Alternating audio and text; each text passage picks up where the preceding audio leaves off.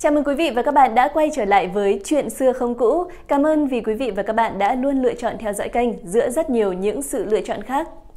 Quý vị và các bạn thân mến, lịch sử băng giao giữa dân tộc ta và phương Bắc chính thức được xác lập kể từ thời vua Lê Đại Hành. Kể từ sau đó, triều đại nào cũng xuất hiện nhân tài xuất chúng về ngoại giao, làm dạng danh non sông đất nước, được các quốc gia lân bang khâm phục và tôn trọng. Nhiều sứ thần còn học nghề ở nước bạn để về dạy cho nhân dân và được nhân dân tôn là ông tổ nghề.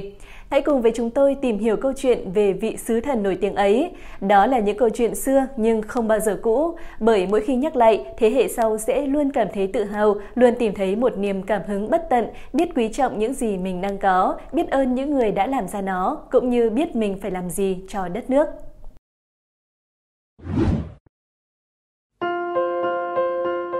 Lê Quang Bí đi sứ kỷ lục 18 năm theo sách Đại Việt Sử Ký Toàn Thư, Lê Quang Bí là người làng Mậu Trạch, huyện Đường An, nay là thôn Mậu Trạch, xã Tân Hồng, huyện Bình Giang, tỉnh Hải Dương.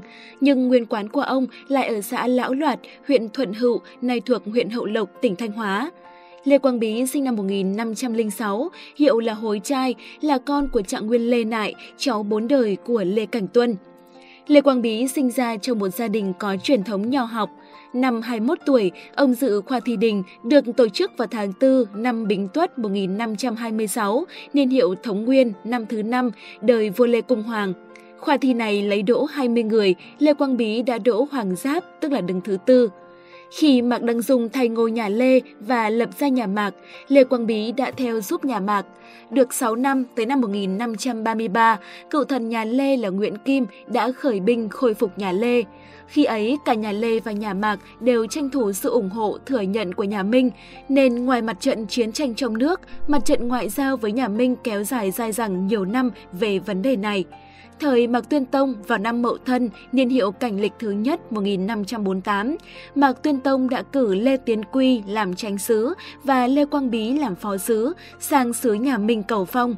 Và chuyến đi sứ của Lê Quang Bí là một trong những trường hợp hiếm thấy trong lịch sử ngoại giao của Đại Việt, đồng thời cũng cho thấy được sự cam go trong công tác ngoại giao với nhà Minh dưới thời nhà Mạc. Năm Mậu Thân 1548, đời Mạc Phúc Nguyên, tương đương với niên hiệu Gia Tĩnh Triều Minh. Sứ thần Lê Quang Bí được giao đem cống vật sang triều cống theo lệ hàng năm.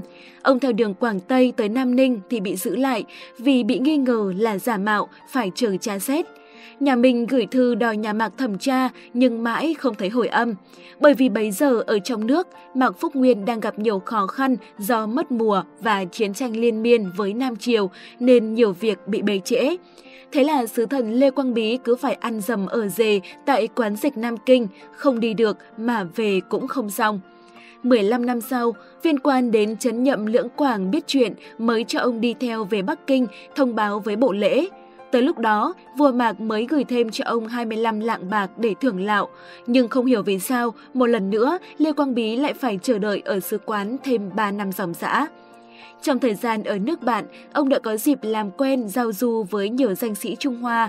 Vị đại học sĩ Lý Xuân Phương rất kính trọng sự hiểu biết và nhất là lòng trung thành của ông với nước Việt, nên đã tâu sự việc lên vua Minh để sứ An Nam được vào dâng cống phẩm. Vua Minh ngay giữa chiều đã khen ngợi ông là người tiết tháo và ban thưởng rất hậu, sau đó cho trở về nước người Minh còn ví Lê Quang Bí với Tô Vũ thời nhà Hán, đi xứ Hung Nô phải chăn dê 19 năm sau mới được trở về. Dù bị giữ lại ở xứ người, nhưng ông Lê Quang Bí vẫn luôn điềm tĩnh mà không hề sợ hãi. Những ngày trời nắng, ông lại nằm phơi bụng ngoài trời. Người Minh hỏi thì ông vỗ bụng mà nói rằng, tôi phơi sách trong này cho khỏi mốc. Người Minh bắt đọc cả bộ đại học, ông đọc suốt một lượt không sai chữ nào. Triều thần Trung Quốc nể phục xin vua Minh cho Bí ra ngủ ở khách quan. Tài học của Lê Quang Bí từ đó lừng lẫy khắp kinh đô Trung Quốc. Mộ tài của ông, một học trò người Minh tên là Đặng Hồng Trấn, đã đỗ cử nhân xin theo làm học trò. Tới khoa thi năm kỷ mùi 1559, Trấn độ tiến sĩ và được bổ làm tri huyện. Sau khi về nước, Lê Quang Bí được vua Mạc Mậu Hợp phong cho chức thượng thư bộ lại. Sứ thần Nguyễn Duy Thì khiến vua Minh khâm phục Nguyễn Duy Thì tên thật là Nguyễn Duy Thời, là người huyện Mê Linh, Hà Nội ngày nay. Năm 1606, ông được cử đi sứ nhà Minh. Vốn là người thông minh, học rộng, nhanh trí, ông đã chứng minh được trí tuệ của nước Nam khiến nhà Minh khâm phục. Theo sách kể chuyện sứ thần Việt Nam, vua Minh muốn làm cho ông bẽ mặt nên đã ra câu đố. Đi cùng vua, thầy học và cha trên một chuyến đò, chẳng may bị lão đánh chìm thì cứu ai trước? Đây là câu hỏi rất hóc búa vì theo đạo lý, trong mối quan hệ quân thần, sư đồ, phụ tử, cứu ai trước cũng sẽ phạm vào tội bất nghĩa, bất trung, bất hiếu. Nguyễn Duy Thì trả lời khôn ngoan rằng, gặp người nào trước thì cứu người đó trước và sẽ cứu cả ba người. Thấy câu đố không thể làm khó được sứ giả nước Nam, hoàng đế nhà Minh lại tiếp tục hỏi, thức ăn gì là ngon nhất, vật gì là quý nhất trên đời? Không cần suy nghĩ, Nguyễn Duy Thì đã đáp ngay, thức ăn ngon nhất là muối, vì thiếu muối mọi thứ sẽ nhạt nhẽo. Vật quý nhất là sĩ phu, tức tri thức, giúp đất nước thanh bình và ổn định. Trước hai câu trả lời nhanh nhẹn và rất thông minh của Nguyễn Duy Thì, vua Minh đã hết sức khâm phục, không còn hạch sách ông nữa.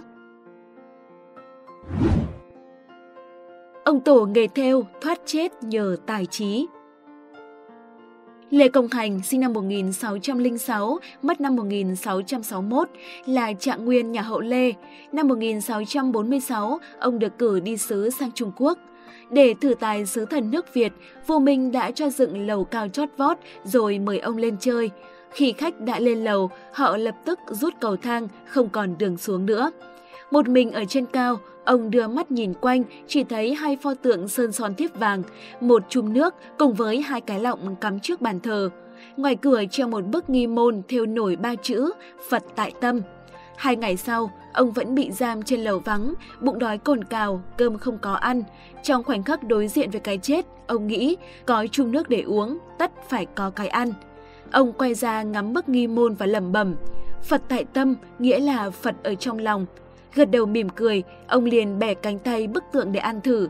Quả đúng như ông suy đoán, đó là bức tượng được làm bằng bột trẻ lam. Không lo chết đói trên tròi cao, ông dành thời gian quan sát và học cách làm lọng. Cuối cùng, ông cũng nắm được bí quyết. Học xong cách làm lọng, ông tiếp tục tháo bức nghi môn xuống, quan sát từng đường chỉ thêu, đường viền để học cách thêu. Sau đó ông lấy cây lọng làm dù, nhảy từ tròi cao xuống đất an toàn. Trước những hành động thông minh của sứ thần Đại Việt, triều đình nhà Minh đã tổ chức chiêu đãi long trọng. Sau chuyến đi xứ trở về, ông đã chuyển lại nghề thêu và làm lọng cho nhân dân quê mình. Từ đây, nghề làm lọng phát triển sang những làng khác. Về sau, Lê Công Hành được suy tôn là ông tổ của nghề thêu. Sứ thần viết tên 100 danh thần Trung Quốc bằng hai câu thơ. Nguyễn Quốc Trinh, sinh năm 1625, mất năm 1674, là người huyện Thanh Trì, Hà Nội ngày nay. Ông đội trạng nguyên năm 1659, thời vua Lê Thần Tông. Trong chuyến đi sứ năm 1667, ông được vua Thanh gọi vào điện thử tài. Tại đây, ông gặp cả sứ thần Cao Ly. Vua Thành đưa ra hai cái thẻ tre rồi bảo hai sứ thần viết tên 100 danh thần của Trung Quốc. Ai viết xong trước sẽ được phong làm lưỡng quốc danh thần, còn không sẽ bị cho là kẻ ngu dốt. Trước đề bài của vua Thanh, sứ thần Cao Ly cặm cụi viết liên tục. Nguyễn Quốc Trinh vẫn bình chân như vậy, không viết chữ nào. Mọi người rất ngạc nhiên. Trước những ánh mắt băn khoăn, lời thúc giục, Nguyễn Quốc Trinh đã tươi cười và trả lời. Có gì đâu, tôi viết loáng cái là xong ngay. Đám còn lại cười khẩy cho rằng sứ thần nước Nam bí nên mới nói cứng như vậy thôi. Khi gần tới giờ nộp thẻ, sứ thần Cao Ly chuẩn bị viết xong, Nguyễn Quốc Trinh mới cầm bút viết đúng hai dòng trên thẻ tre rồi buông bút mỉm cười. Thẻ tre có dòng chữ Khổng môn thất thập nhị hiền, phân đài nhị thập bát tướng. Có nghĩa là cửa khổng có 72 hiền nhân, phân đài ghi 28 tướng giỏi. Ý của hai câu thơ trên đều là dẫn tích của Trung Quốc. Vào thời Xuân Thu, Khổng Tử có 72 học trò nổi tiếng giỏi, còn Vân Đài là đài cao được xây dựng vào thời Hán Vũ Đế, trên đó có khắc 28 danh tướng dũng lược của triều Hán. Như vậy, qua hai câu thơ là đã đủ 100 người tài giỏi của Trung Quốc. Trước tài năng của Nguyễn Quốc Trinh, vua Thanh không tiếc lời khen ngợi và phong ông làm lưỡng quốc danh thần. Những Trọng Nhai, sứ thần Việt có về đối chấn động vô quan nhà Thanh được treo ở cổng Thiên An Môn. Theo sách Sứ thần nước Việt, những trọng nhai là sứ thần người Việt duy nhất từng để một phế đối chuẩn mực được vô quan nhà Thanh hết sức nể phục ra lệnh treo ở cổng Thiên An Môn từ Cấm Thành Bắc Kinh mang tính chất bố cáo cho thiên hạ cùng biết. Nhữ Trọng Nhai xuất thân trong gia đình khoa bảng có tiếng ở huyện Đường An. Ông nội là Nhữ Tiến Dụng, độ tiến sĩ khoa thi năm Giáp Thìn 1664. Chú ruột là Nhữ Đình Hiền, còn có tên khác là Nhữ Tiến Hiền, độ tiến sĩ khoa thi năm Canh Thân 1680. Em họ là Nhữ Đình Toàn, con trai của Nhữ Đình Hiền, độ tiến sĩ khoa thi năm Bính Thìn 1736.